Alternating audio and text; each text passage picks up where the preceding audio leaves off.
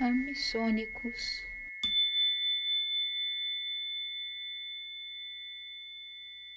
Bom, então, meu nome é Pedro Vale. Eu vim de uma família de três gerações de todo mundo artista. E aos 13 anos eu decidi viver nessa meio da música, no meio da música profissional. Né?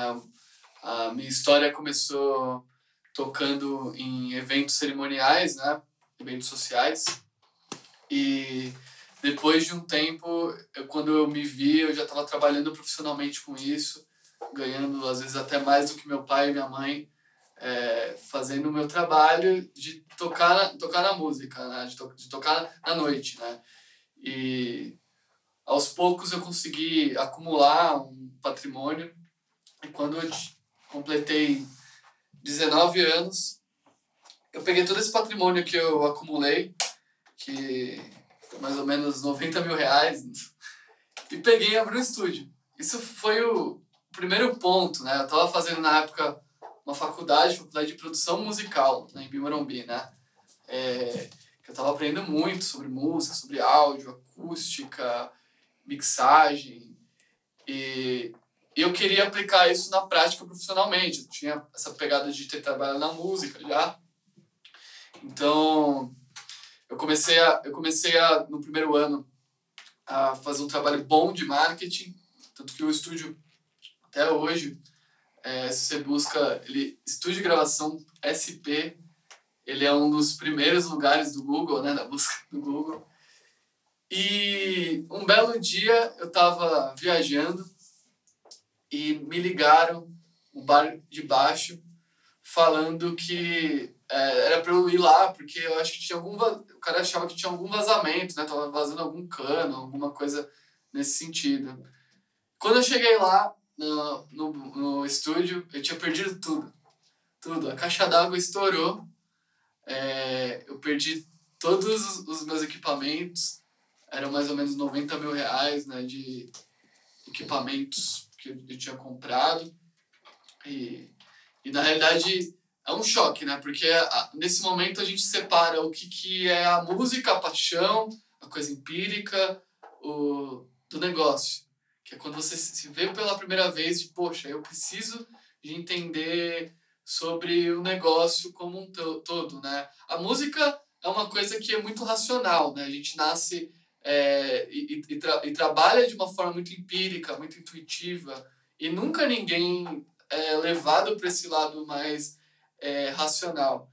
E naquele momento eu precisei ver, poxa, o que, que faltou de racional? Foi aí que quando eu decidi entrar de cabeça na parte de negócios. Né?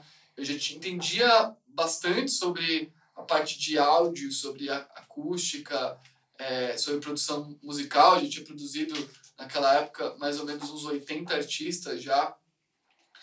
E eu acabei entrando numa faculdade de produção é, fonográfica, mais para o lado de, do, dos negócios, né? Music business. Né? Eu fiz uma pós-graduação em negócios da música. Isso é, foi o, o ponto de partida né, para a gente trabalhar com a, a Pack Music porque lá foi onde eu conheci o Lucas. O Lucas, ele é o, o co-founder, você conheceu o Lucas? Sim, cadê ele? O Lucas, hoje ele tá no, no aniversário da cunhada dele, né? Sim. Não é à toa que é cunhado, né? Que começa com cu. é, e, e é, ele tá lá, eu, infelizmente não conseguiu vir. Mas, enfim, tô aqui representando ele.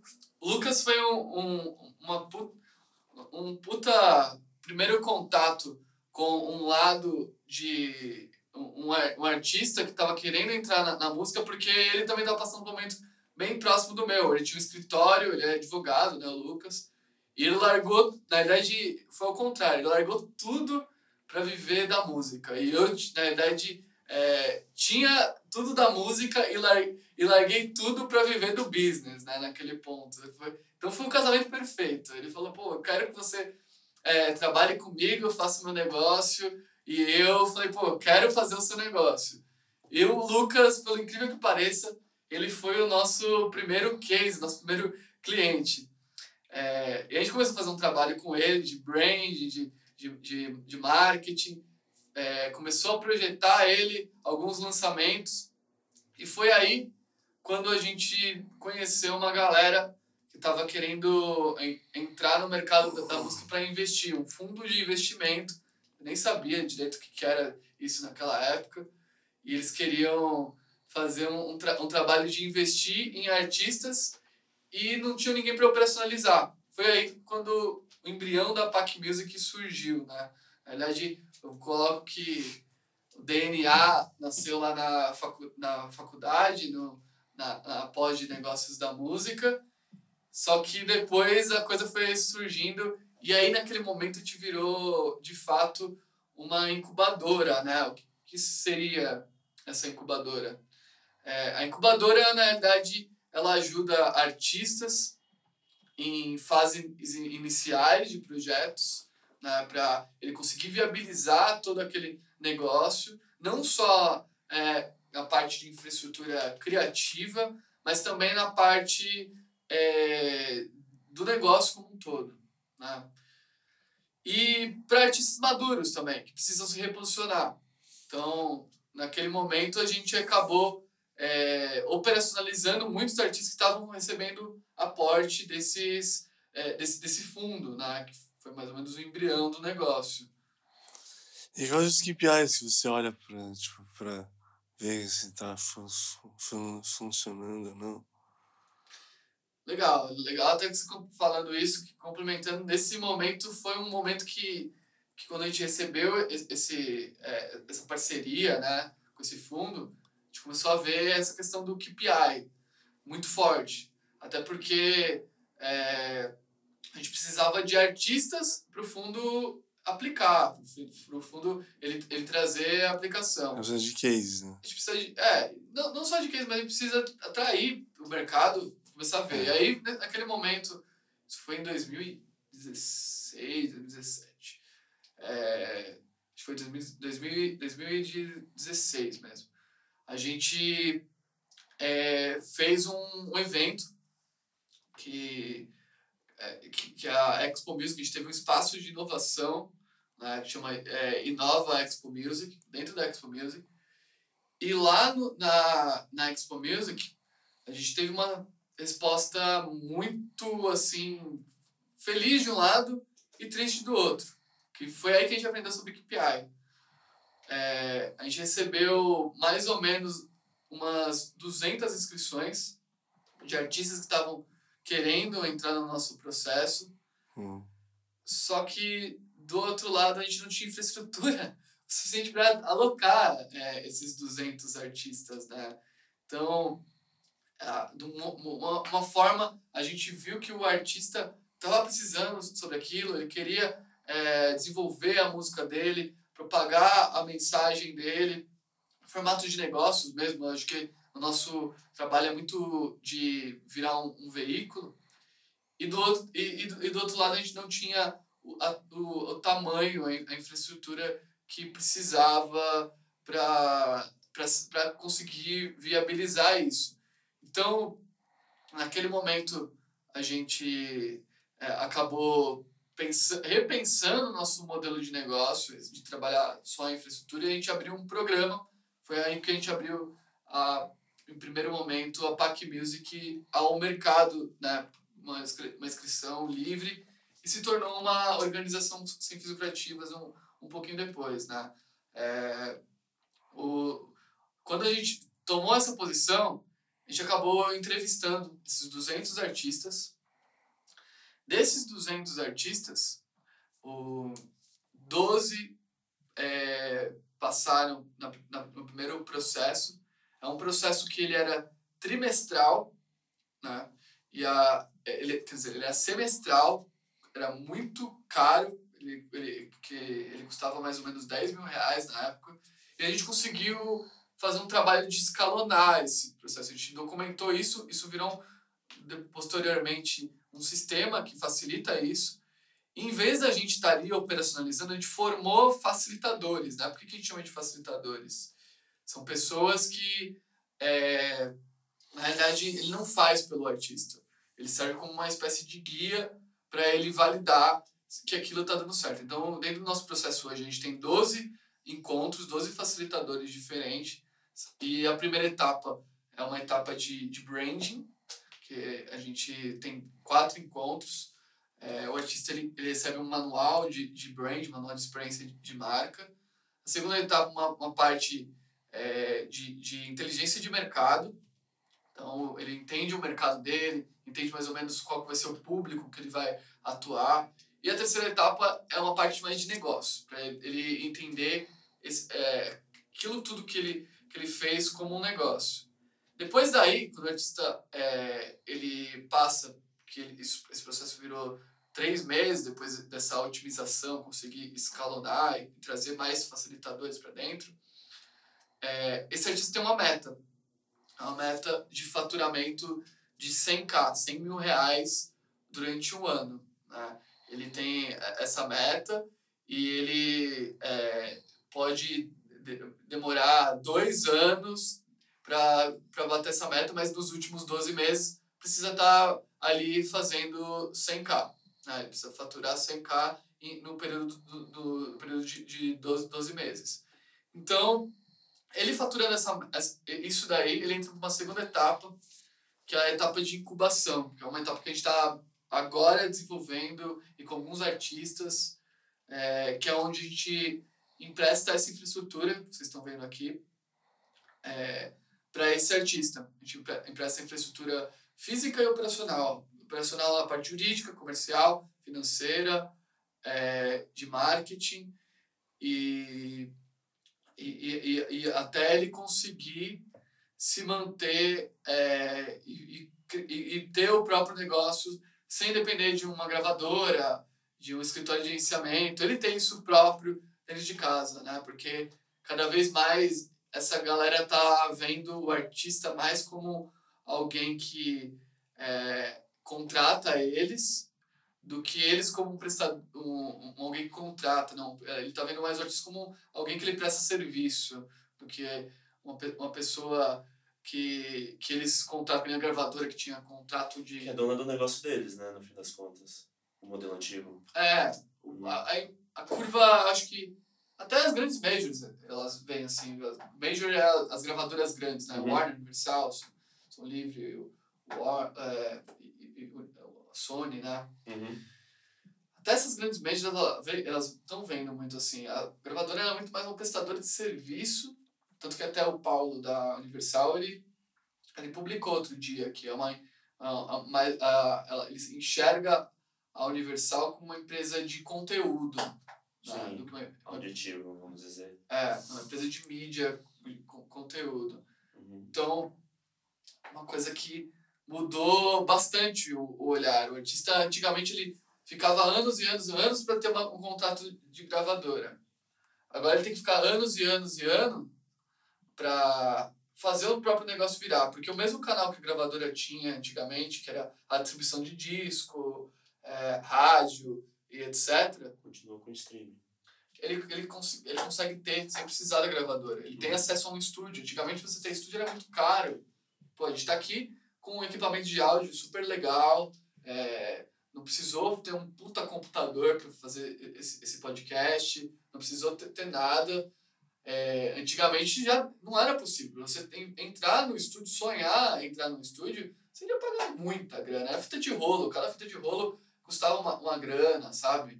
Ainda que existe alguns estúdios que tem mais essa pegada analógica, mas é muito é, fácil de otimizar isso e ser portátil, uhum. né?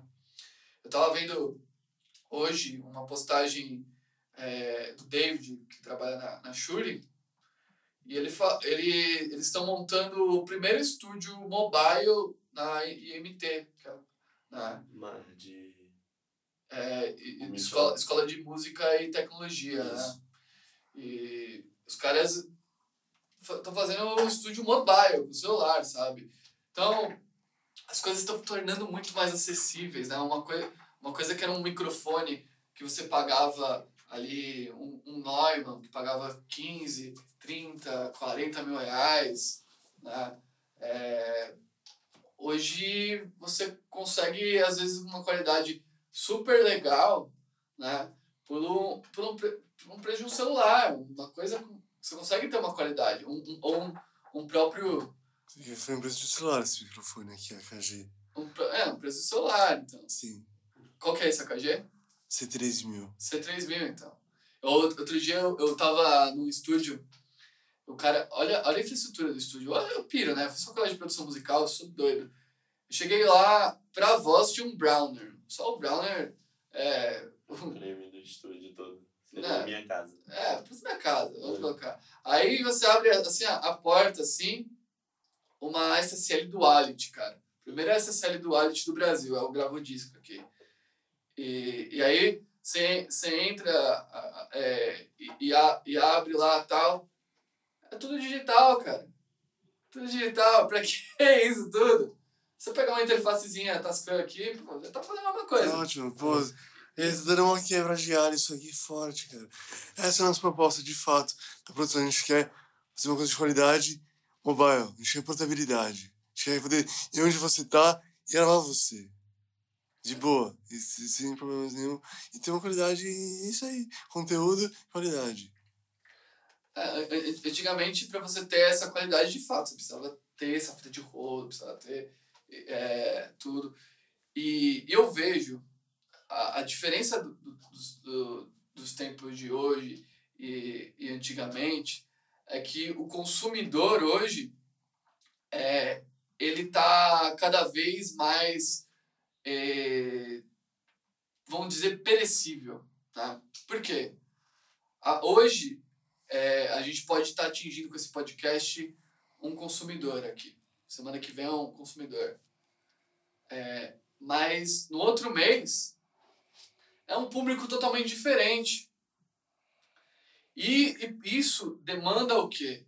É, um volume de produção muito alto, um volume de produção Sim. que ele, ele, não, ele não acompanha o volume é, de produção com a tecnologia. Isso faz otimizar os recursos e trabalhar na maneira de escala, né? Uhum. Trabalhar na, maneira de escala. Eu acho que a dis- distribuição digital permite uma escalonagem fácil. A gente pode. Ninguém, sei lá, a Amazônia pode querer ouvir um podcast e ouve. É acessibilidade, tipo. é- Mas é naquela, naquela, naquelas, não, naquela cartilha de acessibilidade WTIC, né? Normas de acessi- cartilha de acessibilidade WTIC. Brasil. É, conteúdo tipo sonoro, ele, tipo, ele, ela, ela é didático. Ele, tipo, ele fala por si só. Ele já, já, você pode fazer o que você quiser com áudio. Aula, conteúdo. Meu, e ele se permite mas ter uma liberdade com isso.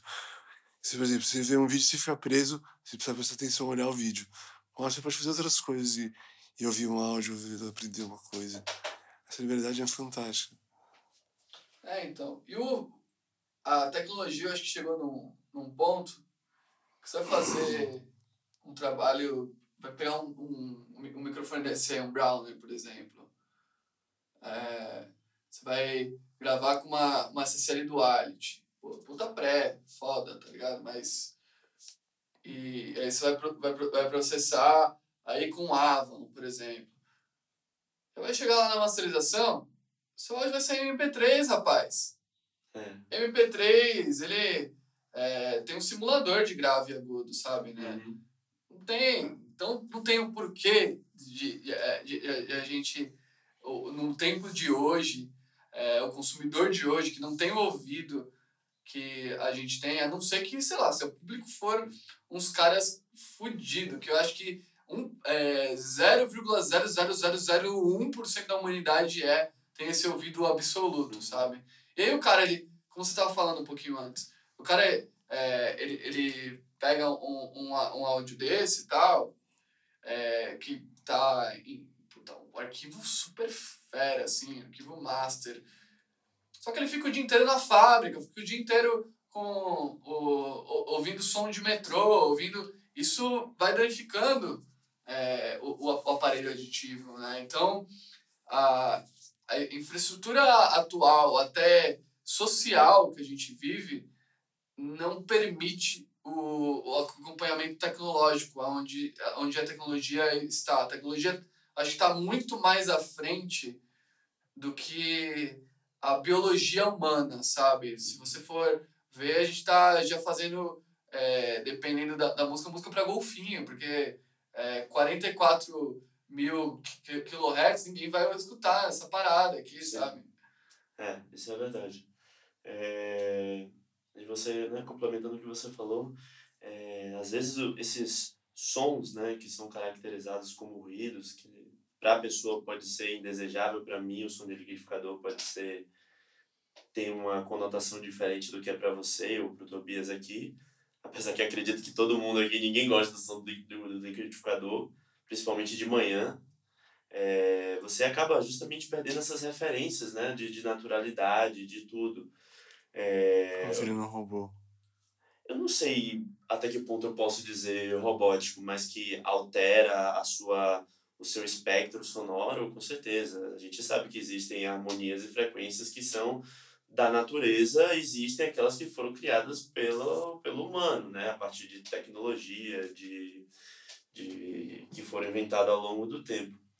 Mas, ao mesmo tempo, eu acredito também que, é, avaliando, fazendo um paralelo, talvez, de como a tecnologia deu, priorizou a difusão da imagem, é, eu acredito que a gente está chegando a um ponto também que o som está voltando a ser alguma coisa de, de, de, de, relevância, né? Vamos dizer, a gente teve a era do rádio, e aí veio a era da TV, que aí massificou a imagem, tipo, o, o celular com câmera, acredito que ele tenha vindo muito antes ou muito próximo a tipo toque polifônico no celular. Uma, uma outra profundidade de, de, de som. O cara tava muito mais preocupado em tirar uma foto pixelada de 12 KB do que ter um toque polifônico no celular. E a gente sabe que essas coisas vão mudando a relação ao tempo. Então eu acho que, por exemplo, as plataformas digitais elas vêm trazendo um ponto também de massificação é, de, na verdade, de proliferação de informações auditivas. É... Profusão incessante, né? De... É, eu não sei se o cara vai sentir a diferença de ouvir uma música no Spotify, se ele é prêmio ou não, a ponto de dizer, ó, essa música tá em wave alta qualidade, essa aqui tá em MP3, 8 bits. Você sabe que, até uma informação legal, todas a, a única plataforma que não trabalha com MP3 é a Tidal, né? É, isso. A Tidal, né? Que é do Jay-Z. Isso. Então, porra, cara, é... concordo muito com o que você está falando. Eu não tinha pensado nisso. A, tec a tecnologia está indo para um ponto que a imagem está sendo prioritária, né? Até por conta que o YouTube veio antes dessas plataformas. e, e a, o YouTube, a, a, hoje em dia, você vê as produções a nível cinematográfico. É, se for acompanhar essa tendência, talvez o áudio também vai vir é, em binaural, vai vir em outras... Hi-fi, né? É, então vai, vai, vai, isso, exatamente. Vai, vai vir um, uma textura totalmente diferente. É, até porque as primeiras produções que tiveram na internet, você vê, são escrotas, né? São. Tipo... As tivemos do cinema também, o cinema brasileiro. O áudio do cinema brasileiro do começo era escroto, cara. O cinema é o auge do cinema era, era deprimente, cara. Era, né? Não, com certeza. Acho que foi a partir da década de 90. Não lembro qual foi o filme que aí começou a ter uma revolução. Mas no começo do YouTube, sabe o que, que eu acho, irmão? A, a, vamos dizer assim, a, a qualidade do som e da imagem era ainda mais equiparada dentro do padrão da época. Vamos dizer, você tinha o 480p e você tinha o MP3. Então, tipo, Hoje, se você vê um filme no YouTube rodado em 4K com um som horrível, o cara em menos de 3 segundos ele muda de vídeo. Pô. Mas se você consegue preservar uma qualidade sonora interessante, que seja inteligível e a imagem não seja ruim, o cara até consegue assistir mais, né? Porque. É... O som, se eu não me assim, é responsável pela infantilização das cenas. Né? Se a gente emerge numa diegese, se vive num ambiente acústico sonoro, né? A gente vê isso é. Meu, só o som faz isso. A imagem, ela tá bom, ela pode remeter, mas, tipo, o som tem aquela, tem a relação tátil-sonora, porque ele incide no seu corpo e no seu ouvido, né?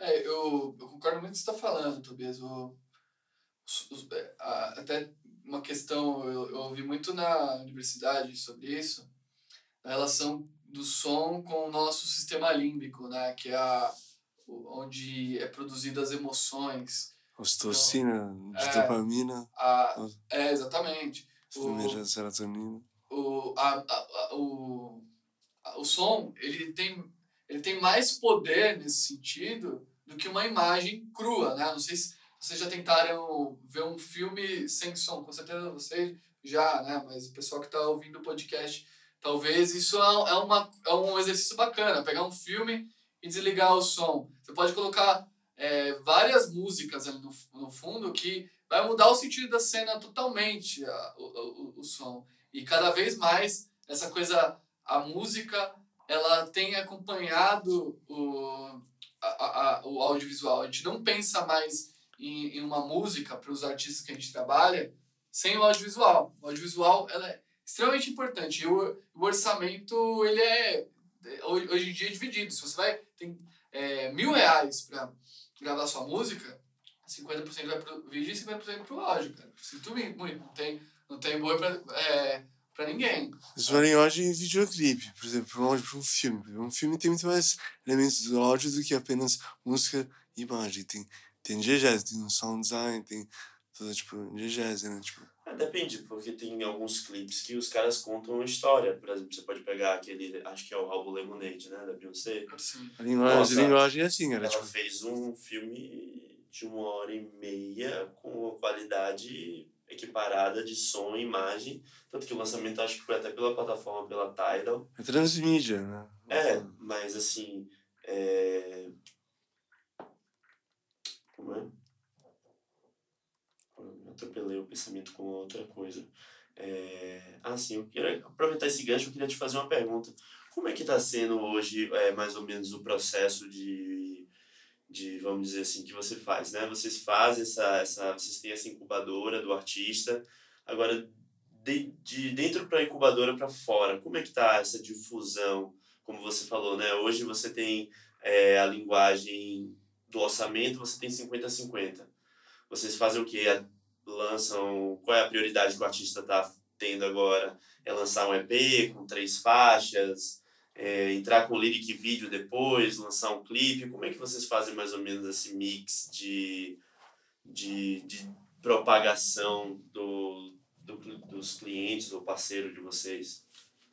É, eu comparo isso muito, por exemplo, para vocês entenderem, com a indústria do, do cinema. Quando, se a gente for fa falar de é, terror, é uma coisa, é uma estratégia diferente, é um público diferente, é, é um canal diferente, é um orçamento diferente, é tudo diferente. Se for falar de romance, é uma coisa, é, pornô chachada já é outra coisa, por exemplo. Aí se você vai falar é, de, de, de romance, sabe? Tudo isso é, é, é muito avaliado com o nicho do mercado. Então, o processo é, de avaliação disso muda. É, é igual, quer dizer. O, o, que, o que muda são as decisões. É por isso que a gente coloca esses facilitadores né, no, no nosso programa de pré-incubação.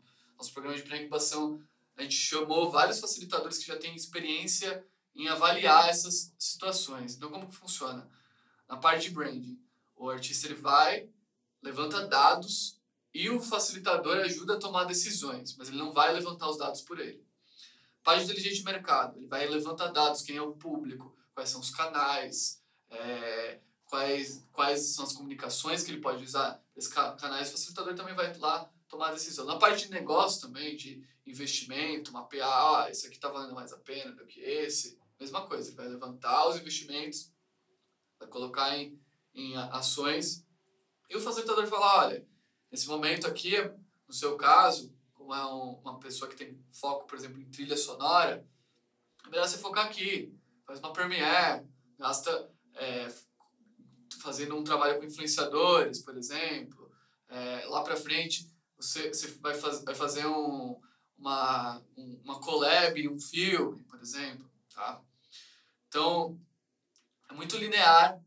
É, essa pergunta não é, é difícil de responder de maneira lógica, né? Porque cada público ele tá em um canal diferente. Mas eu, eu posso dar uma ideia legal para as pessoas que estão ouvindo, que é pensar de duas maneiras, né? Que aí a gente tem essas duas maneiras que a gente, chama de rede de conteúdo, né? Essa rede de conteúdo ela pode ser privada, né? A gente chama de RCP, né? Rede de conteúdo privada, e, e a RCT, Rede de Conteúdo Terceirizada, tá? É, a rede de conteúdo privada é o quê? O que vocês estão fazendo aqui? Tenha seus próprios podcasts.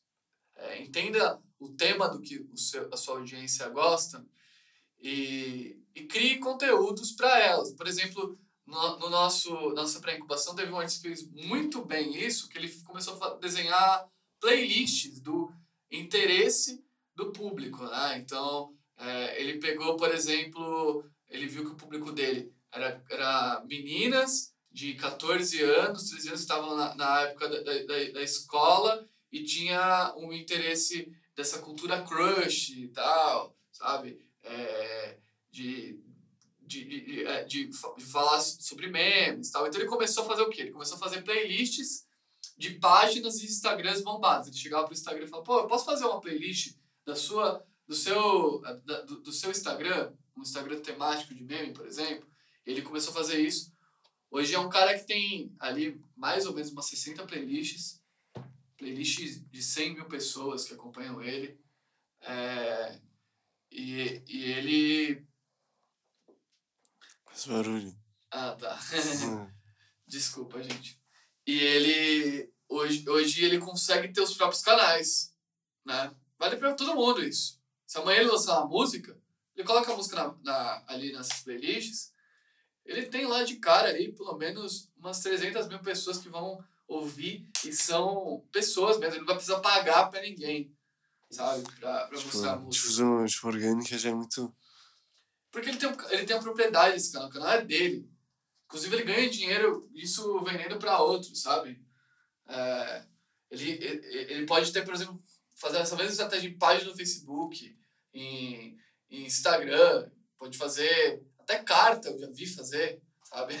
Teve um artista nosso que ele viu que o público dele era um público mais velho, de mulheres é, de, de mais, mais ou menos 60, 65 anos a, a quase 80 anos, do interior de São Paulo. Essas mulheres não têm Facebook, não sabem o que é Orkut, MSN, não viveram isso, sabe? Então, qual foi o canal que ele elegeu? Ele falou, meu, vou fazer uma revistinha, vou começar a distribuir gratuitamente para casa das pessoas. Ele mandava a revistinha, a pessoa assinava lá. E o que ele começou a fazer? Vender anúncios, falar dele na revista. Quando ele lançava, ele, ele, ele falava ali, ele... É, na revistinha, ele tinha uma sessão ali que a pessoa conseguia comprar um disco dele. São pessoas mais velhas, elas têm uma outra relação. É, é um público que acorda de maneira diferente, vive durante o dia de maneira diferente dorme de maneira diferente. Ela consome comidas diferentes, ela tem medos diferentes, sonhos diferentes do que uma menina que, que tem 14 anos e está na escola, sabe? Então, quando a gente for pensar é, em eleger a melhor estratégia, a gente tem que utilizar um conceito que eu adoro do design thinking, que é a empatia, né? A, empa a empatia é um dos pilares principal, né? Mas a, a questão da comunidade e da experimentação é o que vai definir o sucesso do seu negócio, sabe? Você é, vai conseguir sempre é, colocar coisas novas a partir do momento que você experimenta. Se você ficar 10 anos trabalhando com uma revistinha, talvez o público que você está trabalhando agora, que tem 60 anos, daqui 10 anos estão com 70, ou já entraram no Facebook, ou já, às, às vezes algum, alguns deles nem mais estão vivos, sei lá, sabe? Então, essa questão de mudança, de experimentação contínua, é uma coisa que a gente tem que colocar no nosso dia a dia. Tanto que as startups novas, como a Google, o Facebook, é, a maioria delas tem um hábito de você, no final do dia, levantar e falar uma coisa que você experimentou de novo, o que, que deu é, o que, que deu de certo, o que, que deu de errado. Tem que errar, cara. Isso de errar é uma coisa que algumas pessoas falam que você tem que errar logo. É, Sai mais barato e demora menos tempo. é, mas eu acho que assim, errar, você vai errar o tempo todo, cara. Só que você precisa errar ordenadamente, sabe? Então, Com é segurança, né? com segurança. Então você vai criar uma, uma base para você conseguir experimentar coisas para ela. Depois você vai criar, vai, vai quando você acertar essa coisa, você vai para outra, sabe? E o negócio nunca para de girar. Se ele parar, vai estagnar. As ideias é, mudam, a cultura muda e não ter medo de, de dessa pa paixão pelas ideias, sabe? Porque as ideias elas vão perdendo o, o valor se elas não estão sendo executadas. Quem executa é quem está ganhando. Não importa é, se vão executar na frente, se vão. É, às vezes não é realmente o momento certo. Às vezes o momento certo é colocar foco no, na geração de receita, geração de valor, capital social, branding. Isso quem, quem tem que avaliar é, é você, né? para ver quanto que você vai recuperar todo esse investimento de energia que você está colocando nisso. Né? Uhum. Já teve é, casos, acredito que deva acontecer até não certa mais frequente do que eu vou perguntar para você, mas assim, do caso de seus parceiros é, entrarem em um, em um nicho, em um canal e ver que outras possibilidades de mercado vão abrindo e aí ele vai se redirecionando para para pegar uma fatia que tem interesse nele, mas em uma outra estética, vamos dizer assim. Como às vezes algumas pessoas falam, ah, adorei os dois primeiros álbuns do artista. E aí o terceiro, o cara entrou numa outra pira e aí a pessoa até já deixa. Acho que o que você falou, né? Que é o mercado, ele hoje em dia ele é mais vivo, ele é orgânico, ele é cíclico. É o cara que Dinâmico. curte hoje e não curte depois. Como como as empresas se adaptam a isso, a indústria fonográfica tem se adaptado a isso, ou quem é que está ditando, se é a experiência do usuário que quer tais tipos de som, ou se existe algum movimento para poder colocar uma estética.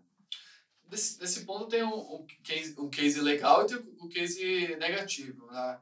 Eu vou começar pelo, pelo negativo. Né? É, as pessoas, elas às vezes vivem num, numa bolha, na questão que a gente estava falando agora, que sempre ela acha que aquele caminho é o que vai dar certo e fica naquela bolha. Né? Tem artistas, até um, um artista que passou pela pré-incubação, é, ele, eu posso abrir o nome, é o Márcio e Gustavo. Márcio Gustavo é um artista que é, gastou mais ou menos 2 milhões e 800 mil em tentar posicionar a música dela, deles com um canal totalmente errado. Canal totalmente errado, que é rádios. No caso deles, não funcionou. Eles gastaram uma grana, viram. E aí eles não estavam analisando que eles estavam gastando mais do que entrando. Eles viam que estava entrando show, mas o que estava entrando não estava pagando, né? Então, tá complementando essa coisa do KPI que você falou. É, é muito interessante você estar tá analisando o seu custo de aquisição por oportunidade e o seu custo de aquisição por negócio fechado. Então, no caso deles, eles estavam gastando ali a cada, a cada é, 60 mil reais que eles gastavam, eles vendiam uma oportunidade de 30 mil reais. Eles viam que estava fechando, fechando, fechando, vai recuperar. Quando eles pararem de investir em rádio, parou o negócio. Aí depois eles reposicionaram. Hoje os caras eles estão conseguindo ter um faturamento legal. Essa época foi antes de entrar no nosso programa. É... E do lado do case positivo, tem pessoas que com muito menos recursos entenderam o público deles, entenderam o que eles faziam, onde que eles, eles estavam e conseguiram se posicionar. É o, é o, é o caso da, da dupla do Caio César e Renan, por exemplo, que é uma outra dupla sertaneja. Legal Uhum. comparar os dois negócios. Um tinha muita grana, conseguia colocar, aportar e tal. Não deu certo, gastou uma grana. É, Hoje ele, recuperou toda essa grana com um planejamento legal. E o caso, o caso César e Renan, não. Eles são artistas, dois artistas que vieram é, da periferia. Um deles era manobrista e outro era caixa de banco, sabe? É, qual foi a estratégia dos caras? Eles começaram a entender onde que o público deles estava né? e o que, que eles gostavam.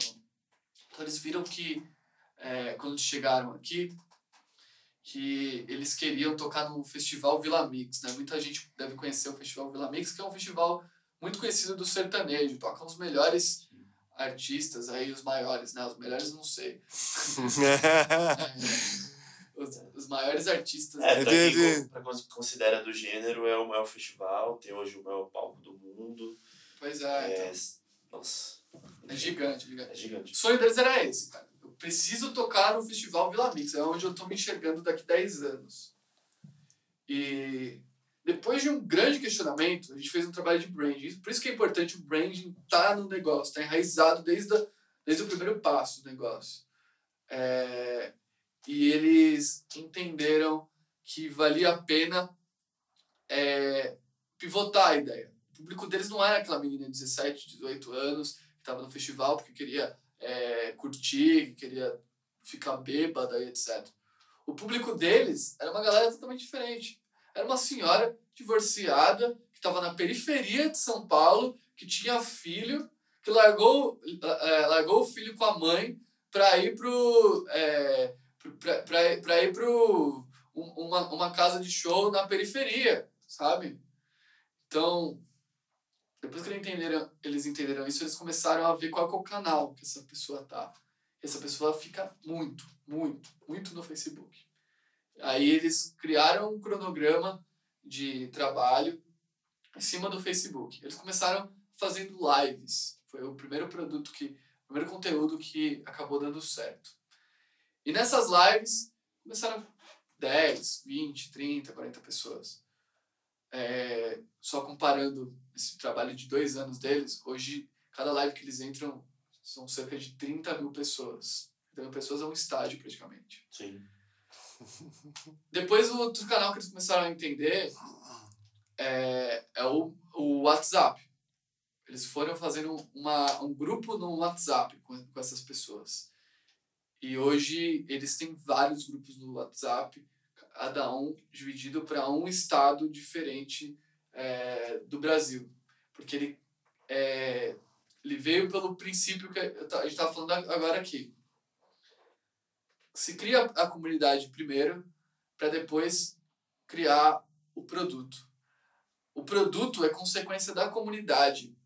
Ele não vem, ele, ele não vem antes dessa comunidade. Então, o produto pode ser qualquer coisa, não importa o produto. Você pode vender papel higiênico, pode vender é, do mesmo jeito Lamborghini. Só que para você vender esse produto, você precisa ter a comunidade e entender a, as dores, as carências. Você tem uma necessidade, né?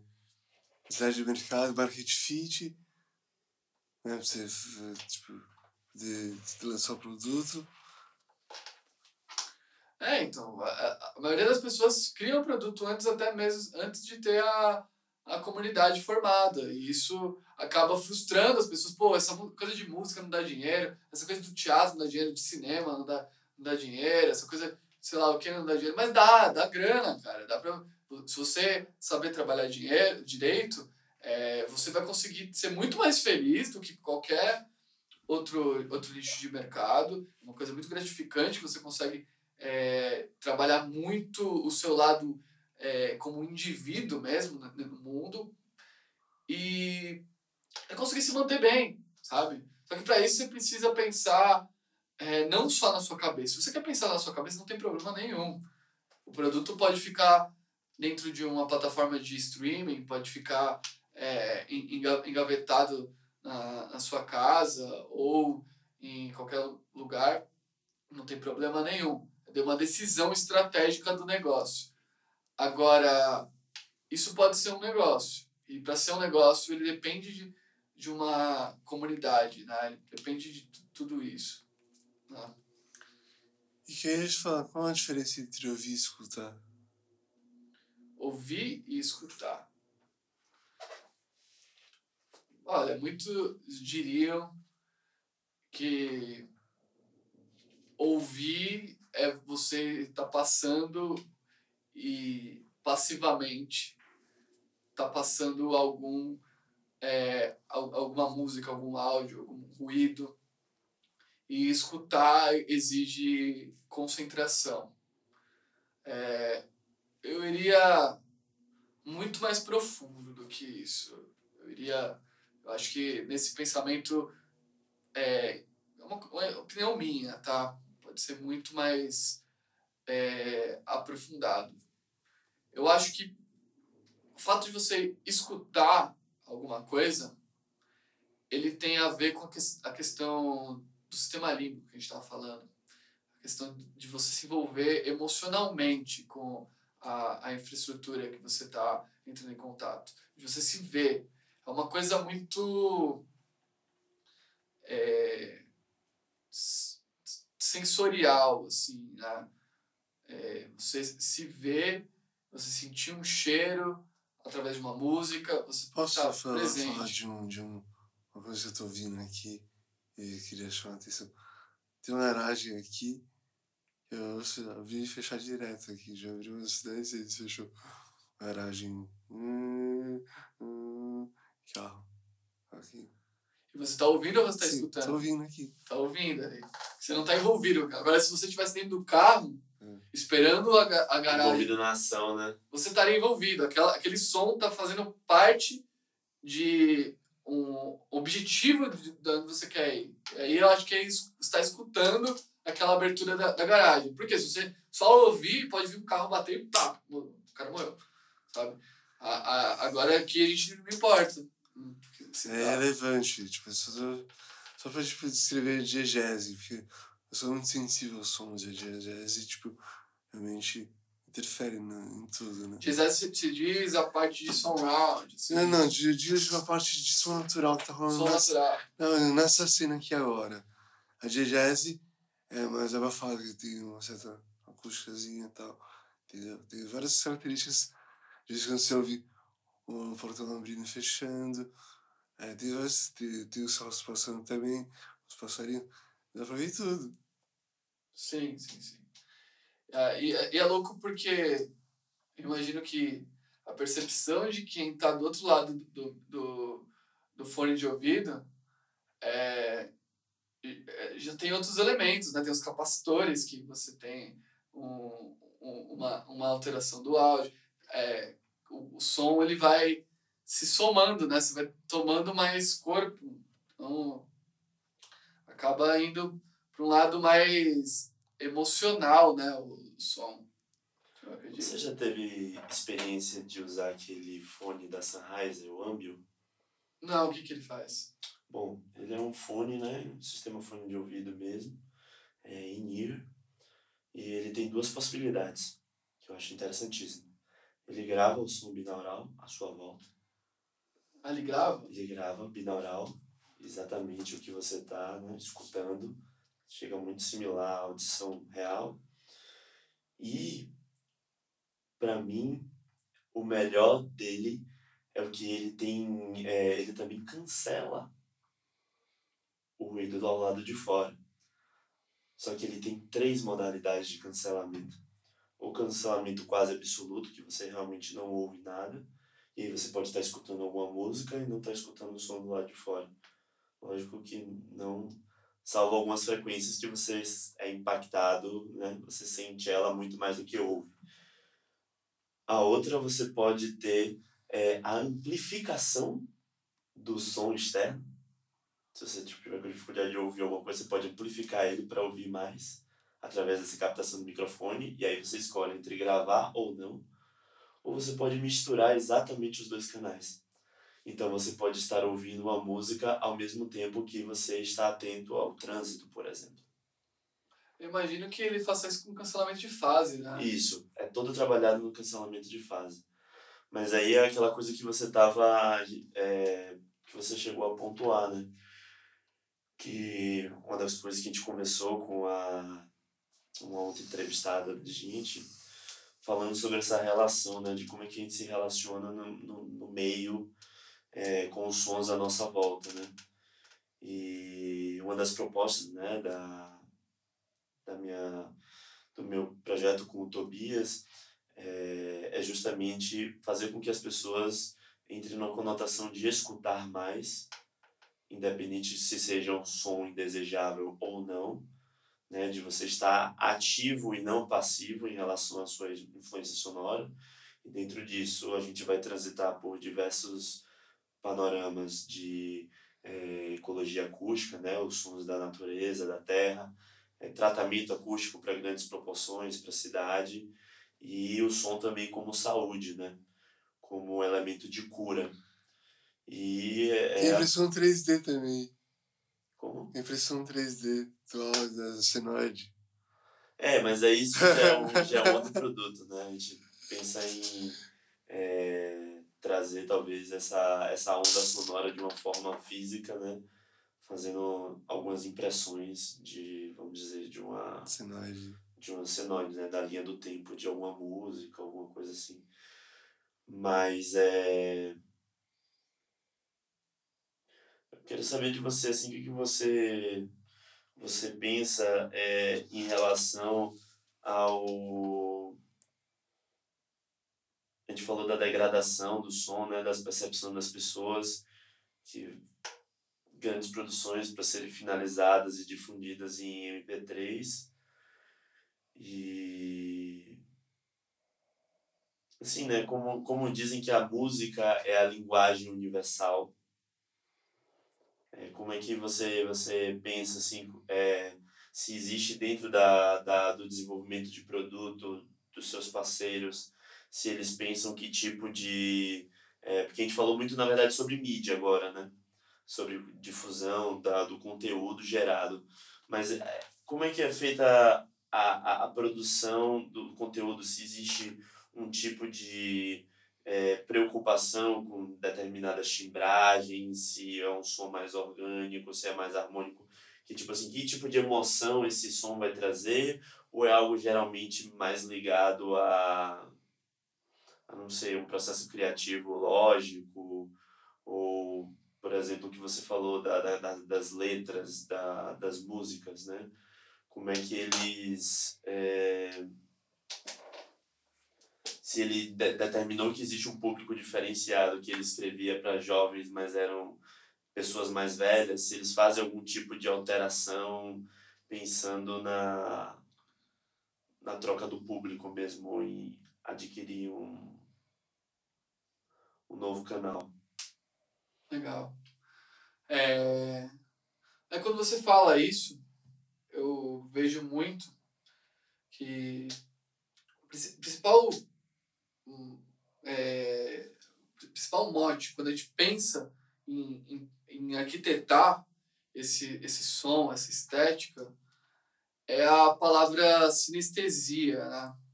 Sinestesia no sentido de você estar tá ouvindo um som e conseguindo sentir o gosto, e, se, e sentir e ver uma coisa, e, ou sentir um tato diferente, sabe? É, sempre quando um artista chega para mim e começa esse trabalho, pô, como que vai ser minha música, como que vai ser o meu trabalho artístico, eu tento fazer essa reflexão com ele. Onde que está o seu a, a, sua audiência? Como que ele se vê? Porque às vezes não é nem não é nem como ele, onde ele está agora. Por exemplo, o, o, o carro Camaro, ele foi desenvolvido para um público é, de, de homens separados que queriam voltar a ser jovens. Só que quando ele foi projetado uma, uma imagem de um menino com uma gostosa do lado, sabe? Às vezes é isso. É onde o seu público queria estar. Tá. Onde que ele, qual que é o cheiro disso? Qual que é a onde, qual, que, qual que é a textura disso? Branding multissensorial, se diz. É. E aí depois a gente vem para uma outra parte que é o que você está falando, de pensar os instrumentos sabe? Se o cara tá, por exemplo, é, no, no Nordeste, na cultura nordestina tem uma, uma pegada, uma praia no meio do Nordeste, pô, aí uma praia já é um pouco diferente. A gente tem outros instrumentos, sabe? Por que isso? É, existe um estudo aí que chama-se Golden Circle, né? que a gente utiliza muito para fazer a parte de branding. Né? A, a maioria da, das pessoas, quando planejam alguma coisa, elas planejam pensando o que ela é, o que essa coisa é, e não pensando por que, que essa coisa existe, sabe?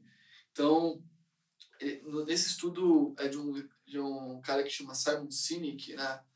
É, ele fala de um, do aparelho da Apple. Que a Apple, tudo que ela, ela faz, quando ela foi concebida, foi pensando em inovação. Foi pensando em, em é, mudar o status quo, sabe? Esse tipo de disrupção, né? Exatamente. E como que ela faz isso? Aí ela descobriu como que, como que ela tangibiliza isso, que é esse, esse papo nosso, que é como ele é, coloca esses instrumentos. Como que, no caso da Apple, é um design muito simples, é um produto atraente né, em questão do, do dispositivo, porque se você fica ali é, oito horas na frente do computador, tem que ser bonito, cara. O mínimo é isso. A interface é muito fácil de utilizar. E aí, como que, o que, que ele faz? O que, cara, na verdade é o que menos importa. Porque as pessoas não estão comprando o que você faz, estão comprando o porquê você faz. Elas estão comprando o porquê você faz, que é o motivo que motiva elas a viverem, sabe? A Apple hoje pode fazer é, um disco voador. As pessoas vão comprar porque elas estão comprando, na realidade, inovação. Elas não estão comprando um disco voador. Ela pode, ela, ela pode fazer um chocolate, pode fazer um carro, celular ela, ela, ela faz. Enfim. Tu, não... vai ter, tu vai ter uma tecnologia muito leal e marcada, né? Uma tecnologia disruptiva e marcada.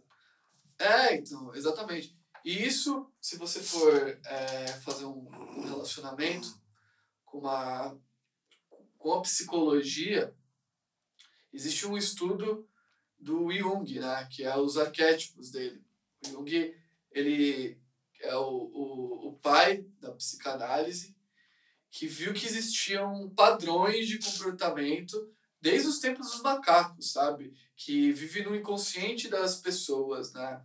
Então, é, recentemente, né? Recentemente que eu digo nos, nos anos 90, Jung é antes desse período, foi utilizado esse estudo muito para publicidade. Né? Então, a, a, algumas marcas começaram a se apropriar isso para começar a, a saber qual que é o tipo de, vida que ele vai motivar. Não é à toa que a Land Rover tem uma... Você pensa nela, já pensa numa aventura. As pessoas que vão comprar essa, esse, esse produto, eles estão comprando aventura, eles não estão comprando carro. Ou não é à toa que um reclame da Coca-Cola tem um sim, um Papai Noel, ela que foi até a inventora do Papai Noel, ela que inventou o, o Papai Noel.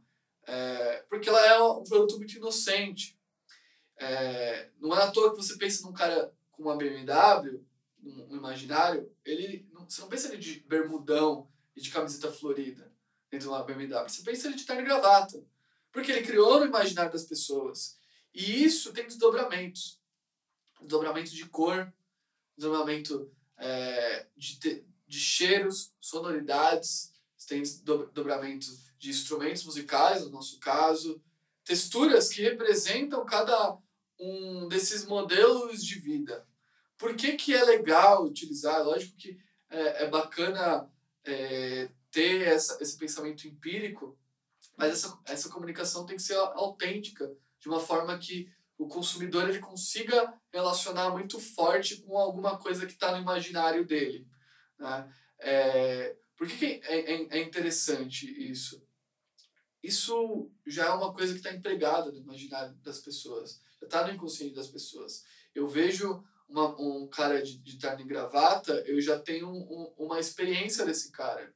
Eu já, eu já vou consumir ele numa, é, em, em um ambiente diferente do que eu vou consumir um cara com dread no meio da praia, sabe? Então, são coisas diferentes. Ou eu vejo uma mãe com um bebê, eu tenho uma experiência diferente do que eu, eu ver uma, uma, uma, uma revolucionária com os peitos de fora no meio da universidade, sabe? E, e, é, tudo isso a gente acaba é, relacionando ao nosso imaginário, que já está construído, já seja é, por, por os filmes, por novelas, é, por músicas, por é, pinturas. Isso já é uma coisa que já está no nosso inconsciente. Já, na, o nosso cérebro ele tem um, uma, uma questão de colocar todos os as coisas que ele processa em caixinhas. Então vamos dizer que eu tenho uma caixinha ali do amor. Então quando eu vejo aquela questão ali, eu, eu tenho a, caixinha do amor. Aí eu tenho a caixinha, por exemplo, é, do, do, dos cuidados, quando eu vejo minha, a, uma mulher com, com um filho, coloco na caixinha do, dos cuidados. Ou eu tenho uma, uma caixinha ali da superação, do cara meio Nike, Just Do It, né? vai e sempre está superando. Eu tenho essa outra caixinha. Então, muito legal, porque as pessoas sempre vai ter aquela caixinha maior, aquela caixinha que te posiciona no mundo como um, um indivíduo. Né? Então, é, as pessoas vão se relacionar mais com, coi com coisas que te, te dão essa familiaridade de vida, te dão é, certeza no, no, no, mundo que aquilo é, é você. Né? As pessoas, elas na realidade é, acabam colocando muitos sentimentos nas coisas, sabe? Eu compro um, um microfone da KG porque isso faz parte do meu é, da, da, da, minha experiência de vida, eu acabo colocando. Senão eu compraria uma bicicleta Caloi, sabe?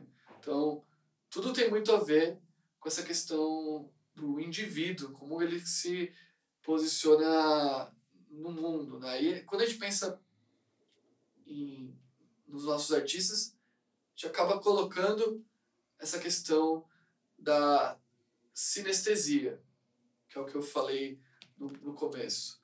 Sinestesia de como que a gente vai visualizar a, as coisas nesse ambiente que o, o consumidor dele vai estar. Tá. E a questão da empatia tem que estar tá muito bem aprimorada para a gente entender se aquilo que a gente está fazendo realmente é o que o público está querendo é, ver como resultado. Né? Seria talvez correto afirmar que seria uma sinestesia, é, é essa sinestesia que cria a identidade do artista. Sim, sim. Sinestesia seria tipo uma forma de branding, seria pode se chamar de brand, pode se chamar do que for, na verdade. Hoje em dia tem vários nomes para falar da mesma coisa, Sim. né? Mas, principalmente na, na, na, nos tempos iniciais de carreira do, do artista, viu? Os artistas geralmente que vêm nos procurar, é, eles costumam a não trabalhar com uma, é, um veículo de sinestésico único, sabe? Um, um, veículo de marca único, de branding, né, no caso. É, eles costumam a fazer, pô, nessa música eu faço uma música de humor, essa aqui eu faço aqui, eu me visto de uma maneira que não, co, co é, não faz coesão com, com o jeito que eu falo. Então, um dos nossos trabalhos de branding é unificar tudo isso, unificar os pontos de contato.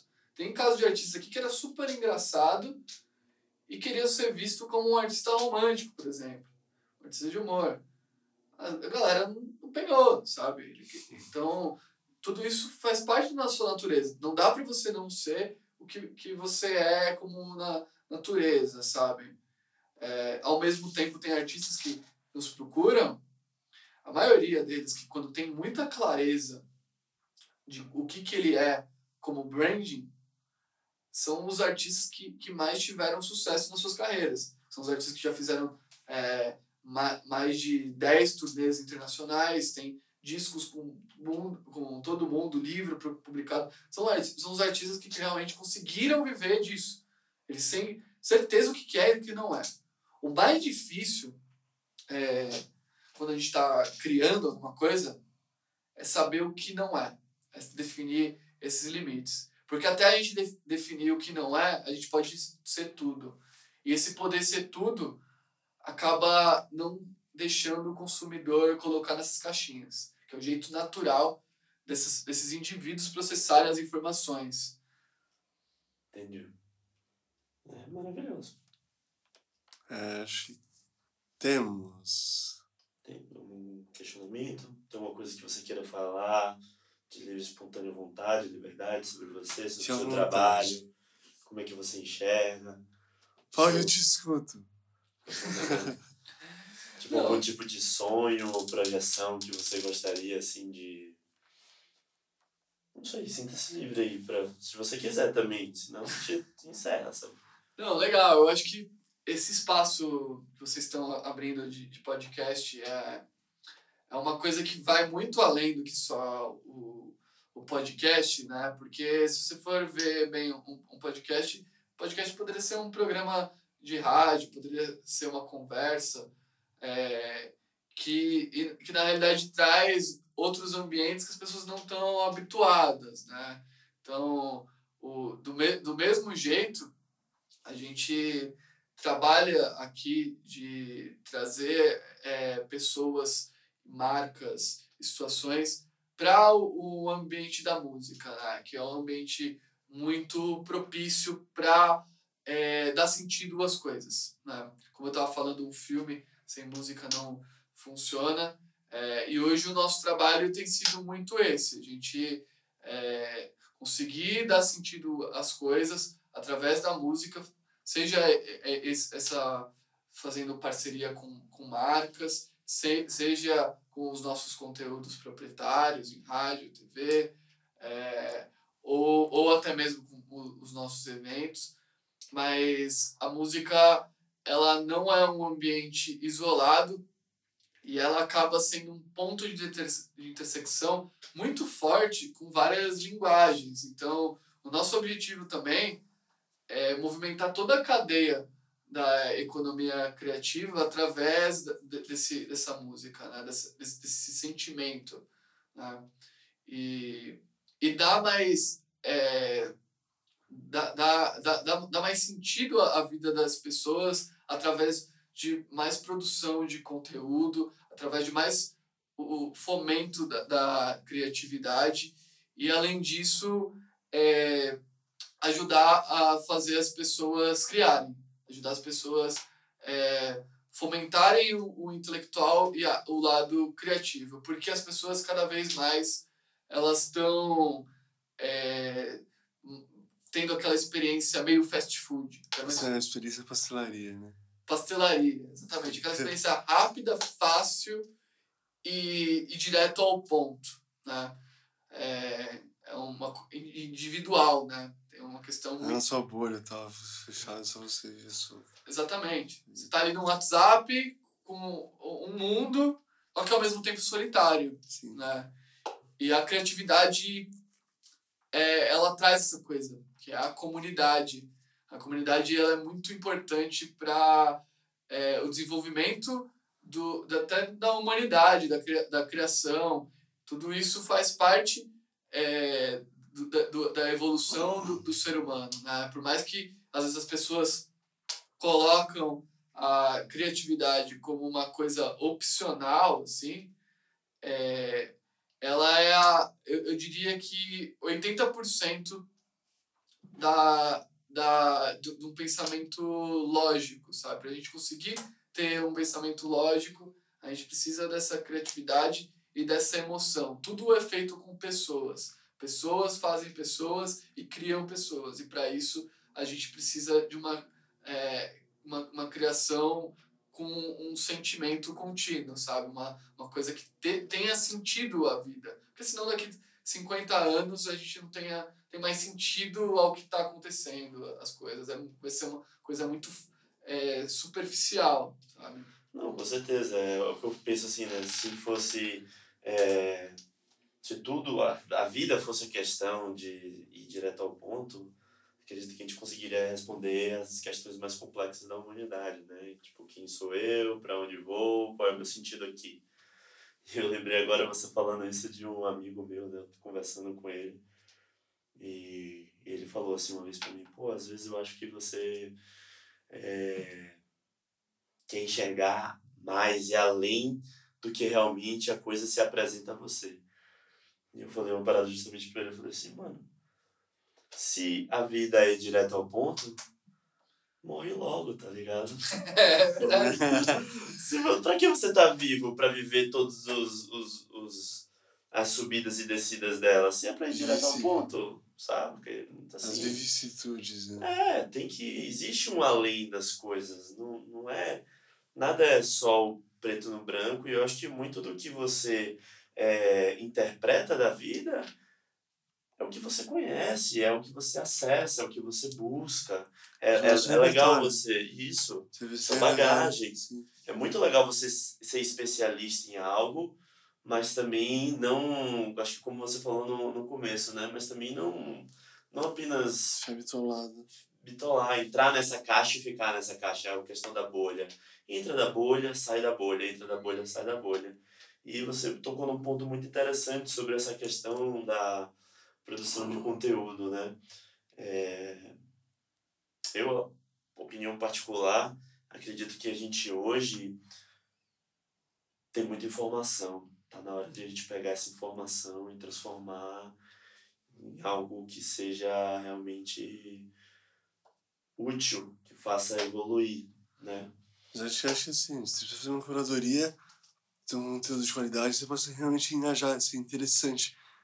Você vai ganhar, ganhar, um valor pra ir poder, assim, tipo, evoluir. É, transformar a vida de pessoas, né? Não é mais assim, primeiro você, é o que você falou, você enxerga a demanda para depois criar o produto. É, a não ser que realmente você entre no, no, no, no polo de, nível, de inovação tal, como você citou a Apple também, que assim, ninguém nunca precisou de um smartphone na vida.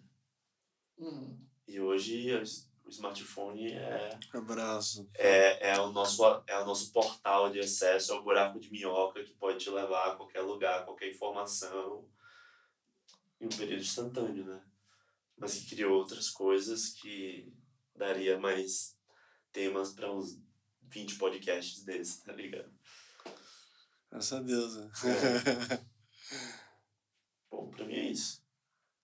É isso aí, pra vocês. Legal, gente. Massa, pô, obrigado por receber a gente, irmão. Obrigado De pelo- verdade. pelo O bate-papo foi maravilhoso. É isso aí, gente. Vamos dar sentido às coisas através da música aí. Que é uma, uma das formas, né? Ver o propósito, né? Exatamente. Isso aí. Amissônicos.